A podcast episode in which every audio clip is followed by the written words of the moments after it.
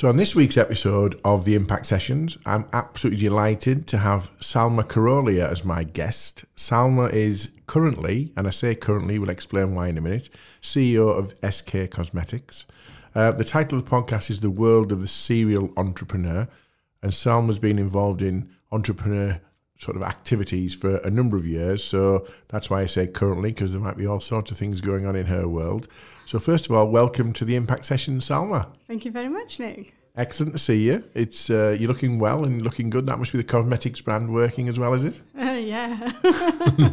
good stuff. Well, I'm going to run through a series of questions and just have a chat. Um, I think a lot of people are interested and intrigued by entrepreneurship it's also quite misunderstood, I think, isn't it, in terms of what it means. So, um, you know, because I've known you for a long time, I thought, you know, you'd be a really interesting, good guest for the for the audience, just to see what your take on things are. So, so welcome along, and let's have a chilled, relax, and a chat, and see what we can get through, shall we? Thank you. Yeah, looking forward to the next uh, Excellent. moment. Well, yeah, we've got about we probably get about 35, 40 minutes or so, and it'll fly by, or it usually does. It might not. If it doesn't, it's well, been. don't shut up half the time, do I? well, there you go. Could be could be longer than that. So, so listen, Sam, I've known you for I, have said over ten years, but when did you? When did we start working together on your sort of uh, beauty academy? What year would that have been roughly? The business launched in two thousand and three, and it will have been about two thousand and five, maybe two thousand and six. Goodness me! Wow. Okay, that makes me feel old. Thank you for the start to that. That's brilliant. Okay. Um, the reason I've invited you on, it's fair to say that you never really stand still, do you? Certainly in terms of of business. Um, do you want to give us a bit about your background and how you got into business in the first place and sort of what you're up to now and involved in at the moment. Yeah, so I actually had no intention of doing business whatsoever. I was trained to be a midwife. Oh, okay. Yeah, so um, a little bit of a turn. Mm. But I knew how to do hair and makeup, and a lot of times people would say, Well, can you do my hair for me? Can you do my makeup for me? And I'd say, Yes, I, I can. But I couldn't really charge them because I didn't have insurance, I wasn't trading as such. So I decided to do a short training course. I thought, well, although I'm um, getting to the end goal, achieve, uh, achieving the result. I wasn't 100% certain if the steps that I was taking was correct. Mm. So I thought I'll do this course, and the closest course to me to do um, an intense short course was in Liverpool. And that, for those who don't know, that's about an hour and a half, two hours, probably two hours drive mm-hmm. from from uh, Yorkshire, isn't it? Yeah. It is, yeah. So I started doing this training course, and whilst I was doing that, I knew how to do threading. I'd just sort of self-taught myself over the years. And uh, my tutor said to me, Well, after we finished our class, do you mind if you can just do my threading for me on my what, eyebrows? What's thread? Oh, is that where they use a little piece so of string? It's a piece of string yeah, yeah. to shape the eyebrows. Mm. And quite often, local people used to call me the eyebrow doctor. Apparently, I used to do really nice eyebrows. So I said, Yes, of course I can. So I started doing the eyebrows, and the principal of the um, organisation was walking past, and she was a traditional sort of head teacher, mm. you know, looking at me like, What are you doing? It's mm. like, Oh, can I see you in my office after this? And I thought, oh no. What have I done? Oh, what have I done? Was I not supposed to be doing this? So um, I thought, okay, um, that's fine. So I went to the office and she said, I saw you doing threading and it looked quite good. I says, okay, thank you. So she says, do you mind teaching it? I'm like, uh, no, course, that'll be fine. Mm. So I started teaching that, and um, that uh, as part of the course. Then, mm-hmm. okay. As part, no, as part of a separate course. Okay. It was just like a taster course, so it wasn't regulated at the time. It mm. wasn't certified. Um, quite quickly, I was approached by HABIA, which is the Hair and Beauty Industry Association that sets the standards mm. for the UK for all sorts of beauty courses. And they said, Well, you're doing threading, but it's not accredited, it's not insurable. So can you come and sit onto the panel and, um, you know, let's put together some standards? Mm. Yeah, fine. So um, went to Doncaster, started putting these occupational standards together, which we did, and it became a training program as part of an NVQ unit. Mm. Um, so very quickly, I found myself travelling up and down the country teaching threading to uh, college lecturers and anybody and everybody.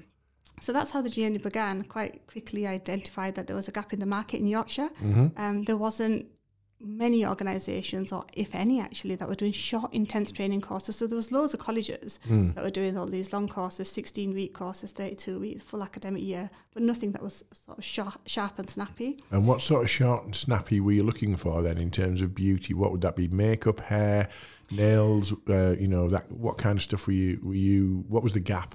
When I was when I initially started the business, I was offering about five training courses. Mm-hmm. By the time I sold the business, um, there were sixty-two training courses in beauty, nails, holistic therapies, and hairdressing. Good grief! Okay. Yeah, and that included everything from massage to nails to mm. all kinds of things. And all quite short, intensive, mm-hmm. easy accessible. Because I think that's the key, yeah. wasn't it, to the the academy? It made it accessible for people who aspired to work in that sector in that industry, and they weren't they weren't going on like a two year course at college and day release and all that kind of thing. Absolutely. So the target market was more so adults as opposed to the 16 year olds or 18 yeah. year olds, although we did get uh, many 16 to 18 year olds doing the courses. Mm. But it was more for the mature people that wanted a change in career, wanted to do something different. Mm. But as I was doing the training courses and the, that's, we had set up the academy, um, there was a gap in the market again. Right. So once people do the training courses, before you get your um, products at wholesale prices, which you need your certificate to be able to say, can I access this wholesale market? Mm. So there was um, uh, certificates could take a number of weeks before they arrive. So I set up another business called Salon Experts, which was all wholesale products to the whole to mainly students yeah. and started accessing colleges and um, supplying colleges. So like a so startup on. pack for them if they were qualified as they, as they came off the qualification, a startup pack for them to get going initially was that the was that the thought process? yeah. process? At that time, 16 years ago, there wasn't much of this e-commerce business. Mm. So the, you know, local people were travelling to, um, I'm from Batley, so pe- local people were travelling to either Huddersfield or Leeds or, you know, nearby. Well, again, for those who don't know, we're talking about, you know, 10 miles or whatever. It might mm-hmm. be public transport if they didn't have access to. So, not convenience, not like ordering mm-hmm. online these days and getting them the next day or the same day from yeah. places. Yeah. So, okay. I was talking to somebody earlier on an earlier podcast about the days of pre pre Google and pre internet and pre Amazon, and it did exist, didn't it? It did. It did. Hard to imagine it now, though, isn't yeah. it? Yeah. So, this thing about spotted a gap, spotted a gap, saw this opportunity, is that trained or just instinctive? Do you think? Where you know where, where does that where does that come from? For me, it wasn't trained. Mm. Um, uh, I need a slap on the back of the wrist for this. Actually, I don't plan many things. So, um, and uh, when I'm actually doing business coaching, I always say, well, we, we, need to do a cash flow forecast. We need to do a plan. We need to see, you know, where what does the business look like in six months, a year, two mm. years, three years. Actually, I'm, I'm the biggest culprit. I don't do none of that. It's just a case of an opportunity comes my way, just grab it and run with it. Figure out how to do it after, and it's worked for me. And I think, to be fair, that that's probably one element of an entrepreneur is that kind of can-do attitude and things, isn't it? Really. So we'll we'll go back a little bit over the, the, the sort of style of the, the, the, podcast. But so what are you up to now then? When did when did you uh, move on from and sell your beauty academy and, and what are you up to now with SK Cosmetics? So I sold the businesses in March. Mm-hmm. Um, uh, last year. 2019, yeah? Yeah, in March 2019. And um, to be fair, I actually never thought I'd ever sell the business. Mm-hmm. I always thought this was my be all and end all. You kind of eat, breathe, you know, the beauty academy. Um, so about a couple of years ago, I had a thought that I need to exit from this business. Um, I felt like I was getting a bit old, mm. and I thought, uh, if, if I'm in it now, I'm going to be in it forever. Is this what I want to do? I kind of fell into it, mm. um, and before I knew it, although we were doing beauty, I was also doing things like apprenticeships, traineeships, employability, SIA courses. It's like, oh, like I said, opportunities go your way, grab it. Yeah. Um, so I decided I wanted to sell it. I thought I was going through a little bit of a mid midlife crisis because I thought I always said I'd never get married, and uh, two years ago I thought, yeah, I'm getting married, and I did. I thought now I'm saying I'd never sell the business, and I'm selling the business. What is going on? so I thought, okay, which one is it? So I, I got married and I left the business, and then six months later I thought, no, I think I'm ready to sell. yeah. Okay. So SK Cosmetics, where did that come mm-hmm. from?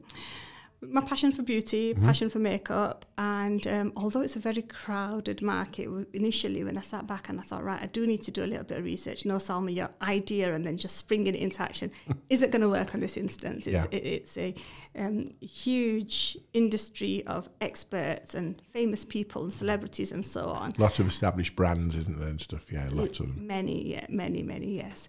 So um, I started doing a little bit of research, and actually, although the market is very crowded, when I had a look at what I wanted to do, which was making sure it was vegan and cruelty free, and also the packaging was make, made out of recycled um, products, all that sort of stuff, it actually wasn't that crowded mm. because there isn't many um, makeup brands that also hold a social responsibility. So every couple of months, I choose a charity and um, we pay a percentage of the profits of the charity And um, although it looks as if that it's a crowded market, when you look down to the nitty gritties, it isn't. Mm, okay, so you could easily fit into a you know competing with some of the really big boys with a very different niche approach to you know how you manufacture, package, and you know support the local um, communities along that, on that along that line. Okay, so is that important to you then? The sort of the, the giving back and the, the, the charitable aspect of the business then? Definitely, very much so.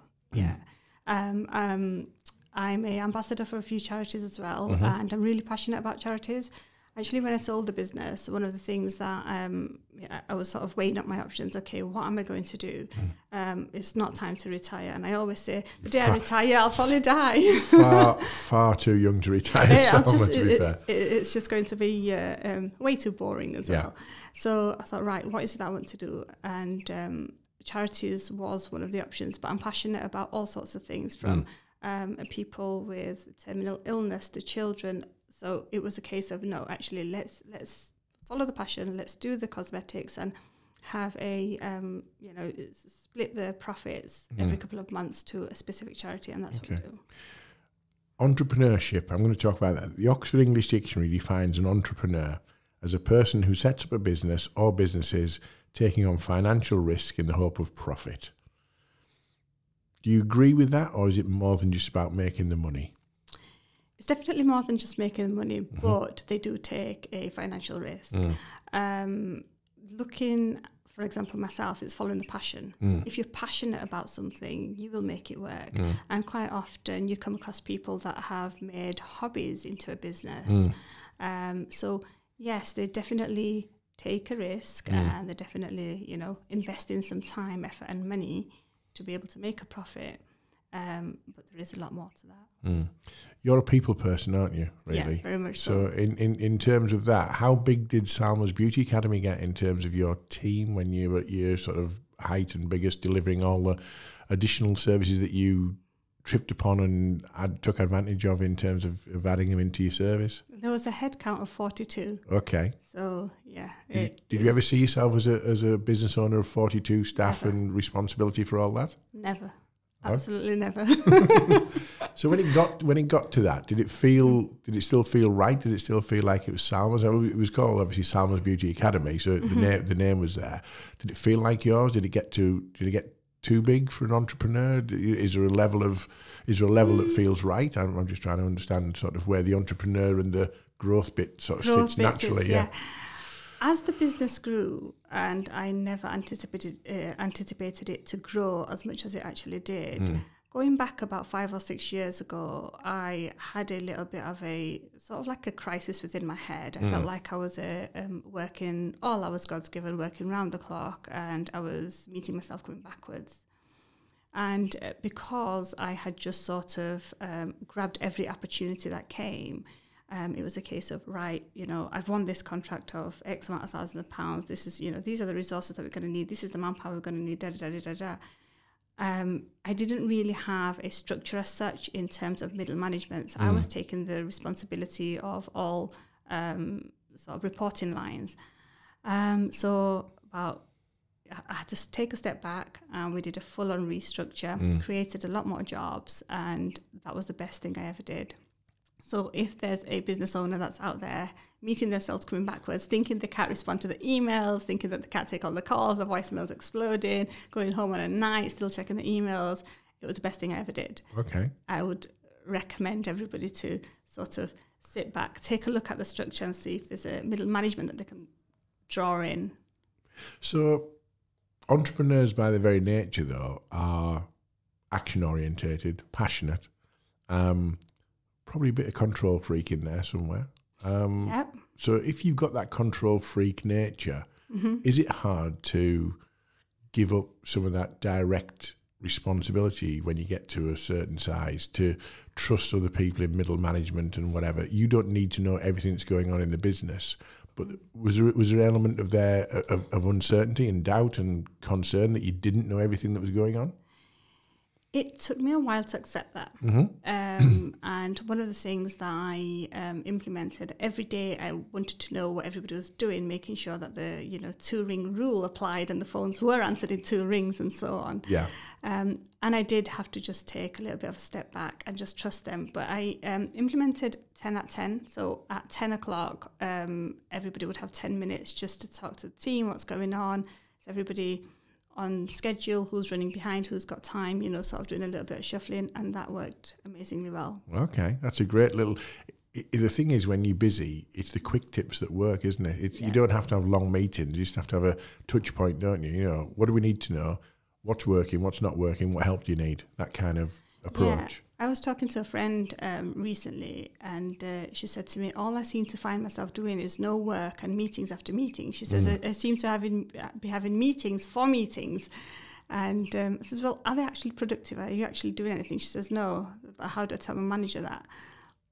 Yeah, that's a that's a that's a grown up conversation for for another time, isn't it? With them, but there's no point if you talk to any business owner uh, and entrepreneurs are, usually short, sharp, action orientated mm. people, aren't they? You know, much rather have a, a five minute meeting than, than a one hour sort of full yeah. briefing because you're not going to achieve any much more in, in the hour than you would in five minutes if it's done properly with a short agenda with outcomes, is it really? Absolutely. It's all about bullet points for me, it was a case of emails, bullet points, text messages, bullet points, just get to the points. Mm. You know, it wasn't like I didn't want these long emails, and all my staff knew it was a mm. case of just short, sharp bullet points.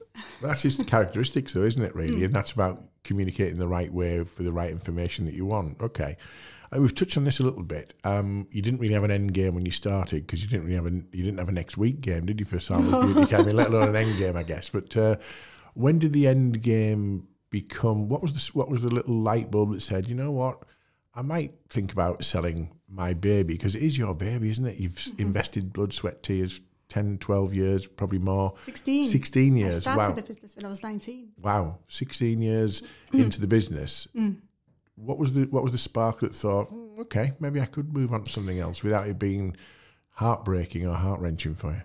I think when it came to that business, I felt as if I'd pretty much done everything. We were doing training courses from um, Isle of Man right down to Cardiff. So mm. done that. I had a contract in Germany, so taught out there. I um, partnered with a couple of universities in Dubai and also did masterclasses in Hong Kong and Malaysia. So I'd done quite a lot of things, and mm. I felt like okay, the world's your oyster, but uh, I think I've done everything I possibly can. Had mm. every single beauty course that you could think of. I'd won four awards, uh, business awards, and thought, okay, time to give my energy somewhere else now. Otherwise, I'm just going to be running this, doing the same thing, mm. and it was becoming repeat for me. Yeah. So again, going back to the entrepreneur gene pool, that's when it gets a bit mundane, doesn't it? Mm. You love fresh, new, exciting, different yeah. challenges. So if it becomes sort of just repetition, mm-hmm. I guess did you did you fall a little bit out of love with it to a certain extent? I got bored. Yeah. Not, yeah. So that's not the same question. I guess so bored rather. You wouldn't fall out of love with your own business, no. would you? I know what you mean, no. but uh, just yeah. a bit bored by the day to day. Yeah. Okay.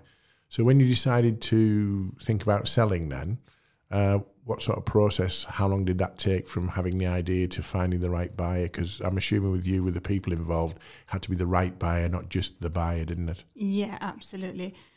The initially the thought crossed my mind probably around about April the year before, mm-hmm. so it took me almost a year. Yeah. Um, when the um, buyers came along, I had initial offers on the table, and I decided I wanted to go with a particular offer that I did. Mm. Um, it was more so for my staff safety as well. Yeah. Um, it was almost like handing my children over to somebody else. Yeah, yeah, yeah. You know. So, and the day I told the staff, I was I was quite emotional myself, more so because they were, they were lovely. You know. I had a fantastic team, and you, you really can't do anything without a fantastic team. Well, I did some training with your team going back in the day, and I have to say, um, it was one of the most fragrant training rooms I've ever been in. They're all sort of um, beauticians and, and you know senior senior members of your team, and the the, the the, the, smells were fabulous. It was the most it was the most beautifully pungent and, and lovely training environment I've ever worked in. So it's not the biggest, not the hardest gig I had, had to do really. You know, training training people who smell lovely in, in, a training room. So I do remember that one. That was going back some time. But um, okay.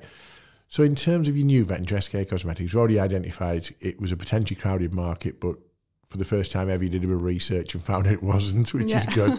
Um, what did you bring to the new venture then from your previous business experience? Are you are you a different animal to the person who set up Salma's Beauty Academy? And if so, what is it that you've brought from all that 16 years of learning that's helped you get SK uh, Cosmetics up and running?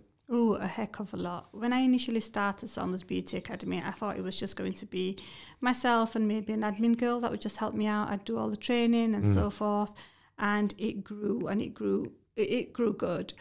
Um, I didn't have at that time, you know, all the policies, processes. The foundation wasn't set because as the opportunities came my way, I just grabbed it and then decided I would deal with it. Mm. However, when you've got contractual obligations, you've got targets to hit, you've got um, all sorts of things going on there, and you're sort of chasing yourself backwards because then you're sort of thinking, oh, suddenly I need an environmental policy, or I need this policy, and I need that handbook. You know, mm. so you're sort of then setting the ground, and you need process maps, so everybody's working and singing off the same hymn sheet, and so on. It, it's harder so, to implement them as a moving feast, though, isn't it? From Absolutely. you know, whilst you're already working, trying to implement them, you're sort of backfilling, aren't you? It's it's a lot harder, that I guess, isn't it? Yeah, because you're so sort of um, eager to just move forward with what you need to do, as opposed to doing all these boring bits of writing all these terms and conditions or whatever yeah, yeah. it may be.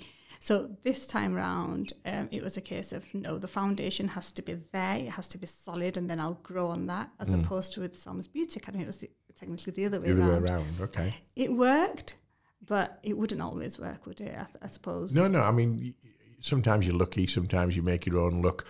Um, sometimes the opportunities arise, etc. But uh, so, do you think SK Cosmetics is, is built on a stronger initial foundation than Salma's was? Absolutely. What's your ambitions for that then? Forty-two staff, sixty-five countries, world domination awards? What, what, where do you see SK? I don't want to have as many staff this time around okay. because I think the um, e-commerce business sort of takes over. So what technically the manpower would do in a um, the service sector, which Salma's Beauty Academy was, this is mm. more so providing a product. There is an actual physical product. So yeah. yeah. Um, I would like to branch out into international countries. Right. Um, I have had inquiries and so forth, so I'm working on them. so yeah, let's see what the future holds. Okay, so world domination awaits for. We'll we'll, we'll get the listeners to look out for SK Cosmetic. Is it is it hard to scale up a cosmetics business? Are you, are you manufacturing as well then? Yeah. yeah. yeah. I mean, there must be some manufacturing challenges around scale ups on that basis, aren't there?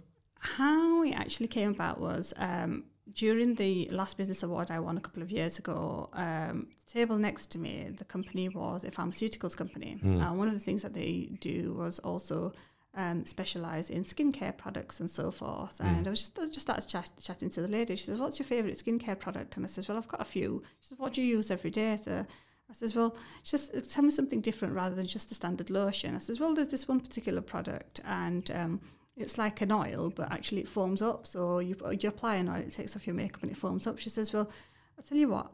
I bet you I could uh, make that make some of that for you, and you could put your label on it." So how do you mean? I says, "I'm sure there's more to it than that." She goes, "Well, yes, of course there is, but I can create you a sample." Mm. So oh, that's interesting. So she says, "Well, come see you at the office." I says, "That's fine." And that was over just a, a, a dinner and awards dinner sat at the next yeah. table. so that's how it came about, and I thought, wow. Um, she she sent me back a little bottle in the post, and mm. it was exactly the same thing. And what I had sent her um, was only a small amount. Yeah. So I thought, wow, that's amazing. There's slightly difference in texture; it was slightly thicker and so on, but it wasn't the end of the world. Mm. It was brilliant, and I thought, oh, gosh, this is interesting. And that's when light bulb. So, so your interest was piqued about. Oh, never thought I could do. I mean, because obviously you're applying uh, makeup and, and, beauty products as part of the academy and things, but somebody else's. So that was the first time you sort of thought, "Oh, what if?" That kind of thing.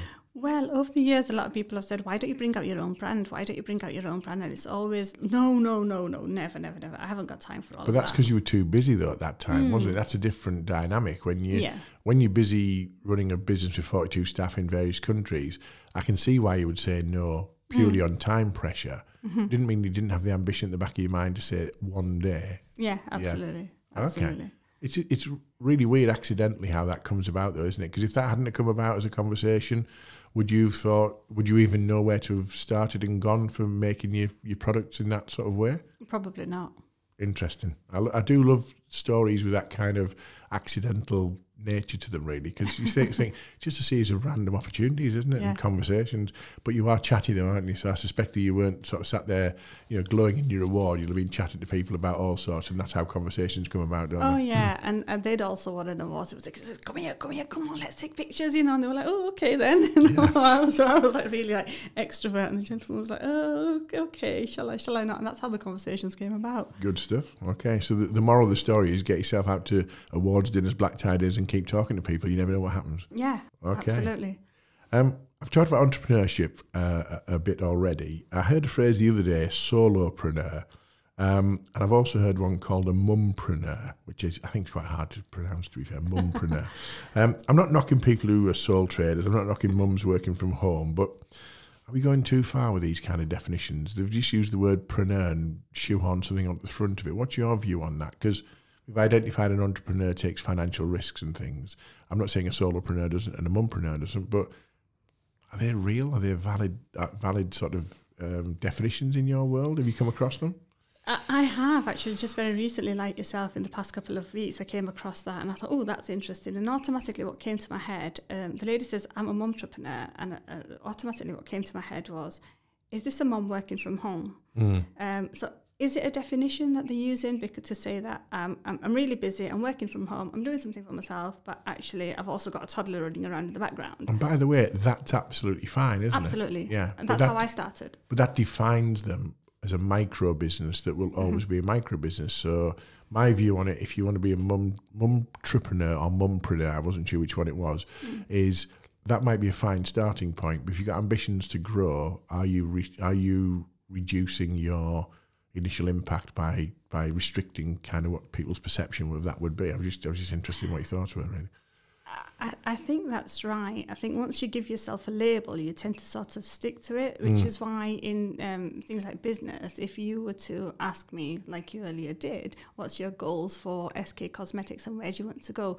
Um, it's far more powerful when you do like a public statement because you want to hold up to it. Yeah. So if you label yourself as a mom entrepreneur or a sole entrepreneur, are you always going to are you are you quite happy with that? Are you mm. always going to stay there? It, that might be your plan and there's nothing wrong with that. Yeah. uh, that's absolutely fine. But if you want to grow um, that sole entrepreneur entrepreneur might quite quickly become entrepreneur. Okay.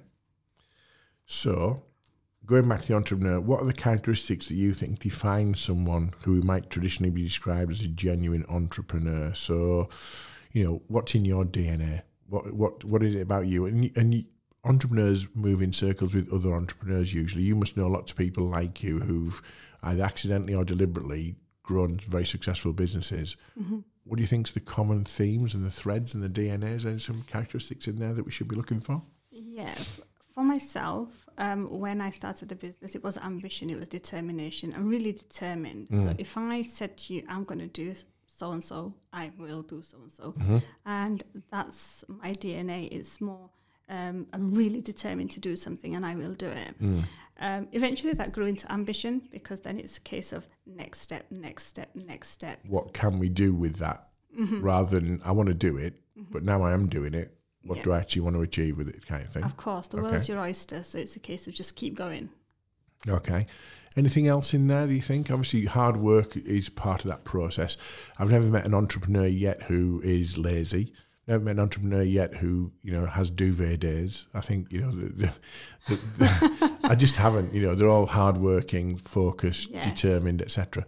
Was that in you as a child at school? You know, in either competition in terms of sport or academia and things. Were you were you a competitive sort of little Salma when you were at school? I wasn't actually. I, I wasn't very competitive as a child. Mm. I was fine. I was quite happy if somebody thought they could do it. I was the sort of person that'd sit back and say, "Well, you said you'd do it, do it then."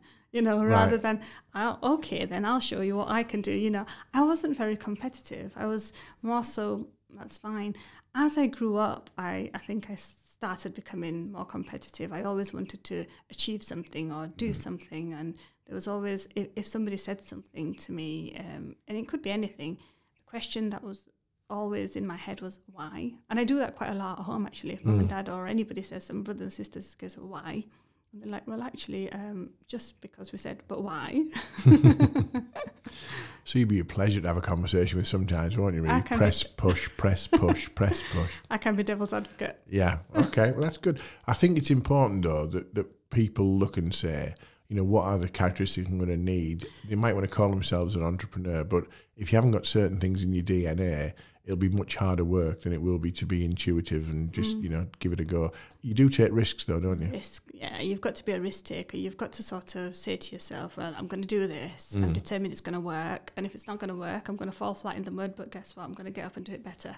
Rather um, than sort of just say, "Well, it's not worked. Okay, I give up." Mm. Or it might not work, so I won't try in the first place. That's the worst part of that process, isn't it? Where you, yeah. you, you fear overrides the requirement to do it Mm-hmm. I could try it, but what if it fails? Well, you know what? If it does, get up and do it better. Yeah, there's a there's a different approach in the UK to the US. I think in the US there's much more of that kind of uh, get up and go, give it a go, try again, try again, try again. In the UK, it's a little bit more frowned upon, I guess, in some respects. You know, oh, it didn't quite work. Oh well, you know, mm. go and get another, go and get another job, that kind of stuff. So culturally, we have a slightly different dynamic to to other parts of the world, and certainly the you know America has that perception. It might not be real, but a perception that you know, it's the land of, it's the land of opportunity and give it a go, give it a go, and give it another go type thing. So, you've were you born in the wrong continent? Do you think, Salma? oh, I don't know. I think you've got to be persistent. Yeah, you've got, you've got to be quite persistent. And uh, quite often, I used to say to my sales girls that, in in the mildest way possible, you're sort of almost um, kind of a little bit aggressive. Mm. So you're not sort of thinking, I'm not going to pick up this phone and ask um, somebody if they want to purchase something. You, are just going to pick up the phone mm. and close that sale. Yeah. And if you don't, it's fine. You just move on to the next person. I loved working with you when we're doing that though, because that's the same in, ethos I have from a sales point of view. The worst that can happen is someone says no. Actually, it's not true. The worst that can happen is you don't make the phone call to someone say yes or no, do you? That's the, that's, that's the difference. Correct, yeah. yeah okay. What percentage of people do you think have got an entrepreneurial gene or the ability to be entrepreneurs? Because I don't think it's for everyone, but I am interested from mm. your viewpoint. You know, what percentage of people do you think could mm-hmm. and maybe should think about giving it a go? Quite a large percentage. I think yeah. everybody has um, the ability to go for it. Mm. Everybody, they just need to sort of awaken the inside spirit that's kind of going to give them the get up and go. Mm. But they need to put to bed the negativity and that little voice that keeps propping up to say, no, no, don't do it. You're quite comfortable where you are. It's a case of just get up and go. Just, mm. just do it. Don't listen to that voice. Um, it's quite difficult to say the exact percentage. No, no, but, uh, you know, there'll be some large. people. There'll be some people who like the regularity of a paycheck on a certain, you know, twenty fifth mm. of the month, and they don't want the risk and they won't take that. But it, it I, I, my, in my view, I think that maybe 20, 25% of the people would never do anything mm. that, that rocks that boat or, or, or, upsets that potential kind of risk risk uh, uh, balance. But um, I'm, I'm, probably so, thinking 70, 75% of people could, could have a, an entrepreneurial spirit, which is whether it's hidden yeah. or not. Yeah, absolutely. Um, some people are um, quite happy with a robotic lifestyle. Go mm. to work at this time, finish at this time. That's it. Get paid at this date. Da da mm. da da da. Um, I don't think I could do that. No. I'm quite sort of like um, like a little bit of sprinting here and there. Yeah. So. You're almost unemployable in a good way, aren't you? Really, mm. I would imagine because of that kind of, you know, characteristic of, of, of activity and action and trying something new and all that kind of thing. That wouldn't always work in an employed situation, would it? Really? Probably not, and I'd probably get quite bored. Yeah. quite quickly. okay. Um, when I was at school, and I'll say for my children listening, about hundred years ago, I think they would say. Um, running your own business was never even discussed. It was never an option. The careers people, such as there were, never said, "Oh, you know, you've got what it takes to be successful running a business," that kind of thing. Um, that's changed dramatically, certainly over the last 10 or 15 years. And do you think any influence of that's come down from things like The Apprentice or um, we've got in the UK, we've got Dragon's Den, it's called Shark Tank in the, U, in the, UK, uh, the US. Are these programs influencing people to be more ambitious about, hey, I could try that? Do you think there's any the correlation between that and, and people's, you know, younger people setting up businesses earlier? Quite possible. Um, when I was at school, I did business, and uh, I must say, everything that I learned in business, um, I didn't quite use much of it in my business. It was mm. a case of um, everything that I learned in my business. I don't think no no qualification or course would have taught me. Yeah. What I do find in uh, schools is in academia, the kind of um, program your brain to be academic as opposed to sort of get up, go, take risk. It's all all about the safety net. And um, programs like The Apprentice, they do sort of awaken the mind to say, actually, there is there is an adrenaline rush. It yeah. is exciting. It is. I think I can do that. You know, I, I everybody's got really different um, ideas, really nice, good ideas. Some things are like ideas where that you'd have never have thought of, and if they can make that and flourish that into a business, mm. I think there's a lot of potential for people that actually have a skill. Mm. Well, I've never missed one episode of The Apprentice in the UK. I think in 15 seasons. It's one wow. of my absolute favourite programs. It's more a bit of a car crash TV kind of thing, really, isn't it? Yeah. Some of the, some of them, and and you look at the characters on there, and I know it's a reality show rather than a, uh, than a business show in some respects. Um, I watch it in terms of how not to do stuff sometimes, or for really good content for training courses, and think. Would, is that how you would really approach negotiation or pitching or product development, that kind of thing? But um, it does inspire people, doesn't it, watching to think, well, if that's if they're on telly doing that, surely I can achieve that myself. It does. Some of the things in the pictures that I've seen, honestly, sat on my sofa, it makes my toes curl. I think, no way did you just come out with that, or did you just say that? But, and I keep saying to my son that, look, um, this is exactly how not to do business. Yeah. Okay. How old your son?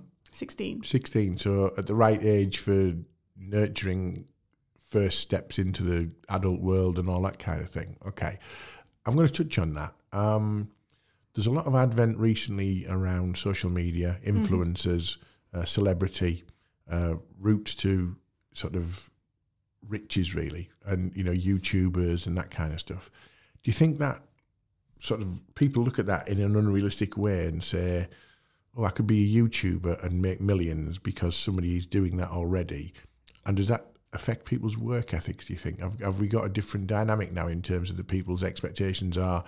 Well, I could be a celebrity, or I could, you know, be a, you know, I can go on Love Island or one of these reality shows and and make some money. You know, where does that sit versus hard work? Because it frustrates me as a I'm I'm much older than you, and I've been around many more blocks, I think, in that respect. But it frustrates me when you see people going, "Well, I just want to be a YouTuber," mm. but the YouTubers are on YouTube. We're early adopters and put the work in and stuff. It's not a shortcut, is it? No. I think what people forget is what you see on YouTube or what you see of an influencer is what they want you to see. Yeah. Um, you only see a short snapshot of their day.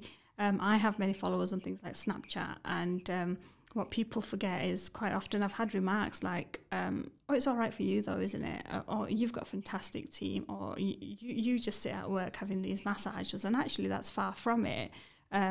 What people see is probably about a minute of my day mm. that I choose to let them see. Yeah.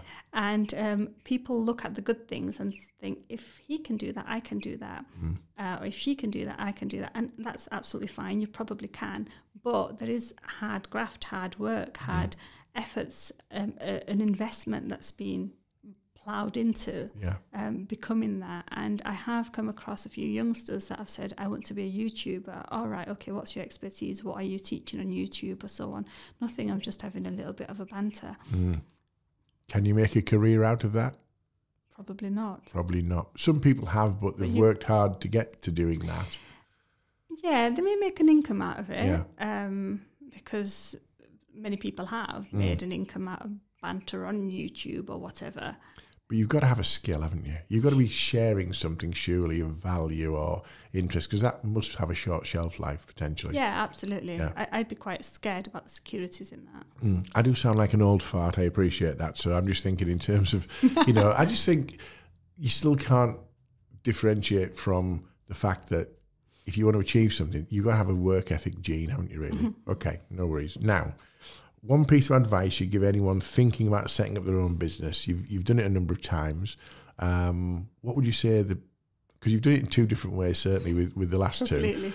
What what advice would you give to somebody who's thinking, you know what, I do want to give it a go. I will take a risk. I will back myself. I will invest some time, effort, and energy in seeing if I can make it go. What's the advice you would give someone to get them off to the best possible start? Plan and research. don't don't let it put you off though. Don't let your research put you off. And you know, I've come across a lot of people when we've been, um, particularly those that have um, been taught beauty, and they say, "Oh, it's fine. The lady next door is doing it for five pounds. I'm going to do it for four. And I says, "No, no, no. Mm. You know, you don't. That's not what business is about. It's not about undercutting. No. Actually, um, in terms of the um, beauty arena in our local area where I'm from, in Batley, was probably one of the most expensive around. Mm. But business was fine. It's, you know, there's a lot of other things. It's how you portray yourself. And one of the things I used to say to these mobile therapists that wanted to start a business from home, entrepreneurs, entrepreneurs, like we talked about earlier. Yeah. It was a case of, well, you need to identify um, are you going to be sort of um, short, sharp, and savvy people come, quick turnaround, and it's just cheap and cheerful? Are you going to be in between? Are you going to be sort of giving them a premium service? They come in, give them a cup of coffee. That's how you sort of identify yourself in the marketplace. Mm. I think many people didn't quite understand that. It was just a case of my research, their research meant look around the local area, what people are charging, charge, just go a little bit charge. lower. That's a race to the bottom, isn't it? No one's yeah, oh. no one's making money at that level, are they? No, no. And then there's there's enough money to be made for everybody to have mm. a decent living. You've just got to work for it and earn it. So you're saying there, in terms of understand what you do, understand where it sits, and be prepared to charge the right price for the right service and the right product. Yeah, the research that you do and the planning that you do prior to setting up the business, make sure it's for the correct purpose and the right purpose, not mm. to set you up for failure. Okay, excellent advice. Last question what's next for Salma and SK Cosmetics then? What's next? Where, if I got you back on the podcast in a year's time, what would we be talking about? Uh, in a year's time, I'll have uh, hope to have launched a fair few new products and new ranges, which are all in the being and the making as we speak. Mm-hmm. So, which is all exciting, and hope to be in far more outlets than we already are. Excellent. And global domination awaits maybe two years down the line. Oh, yes. Excellent. Salma, it's been an absolute pleasure, as I knew it would be. Love talking to you, meet you a few times on different courses and networking. So thank you for being a guest on thank the you. Impact Sessions. Thanks for coming in and sharing your, your view on entrepreneur uh, um, and, and serial sort of uh, business development skills. I hope the audience have been inspired. Your contact details will be on the end of the podcast for people to get in touch with you. Uh, so thanks for being a guest on the Impact Sessions. Thank you very much for inviting me, Nick. It's been no a pleasure. Problem. Cheers. Thank you. Thank you.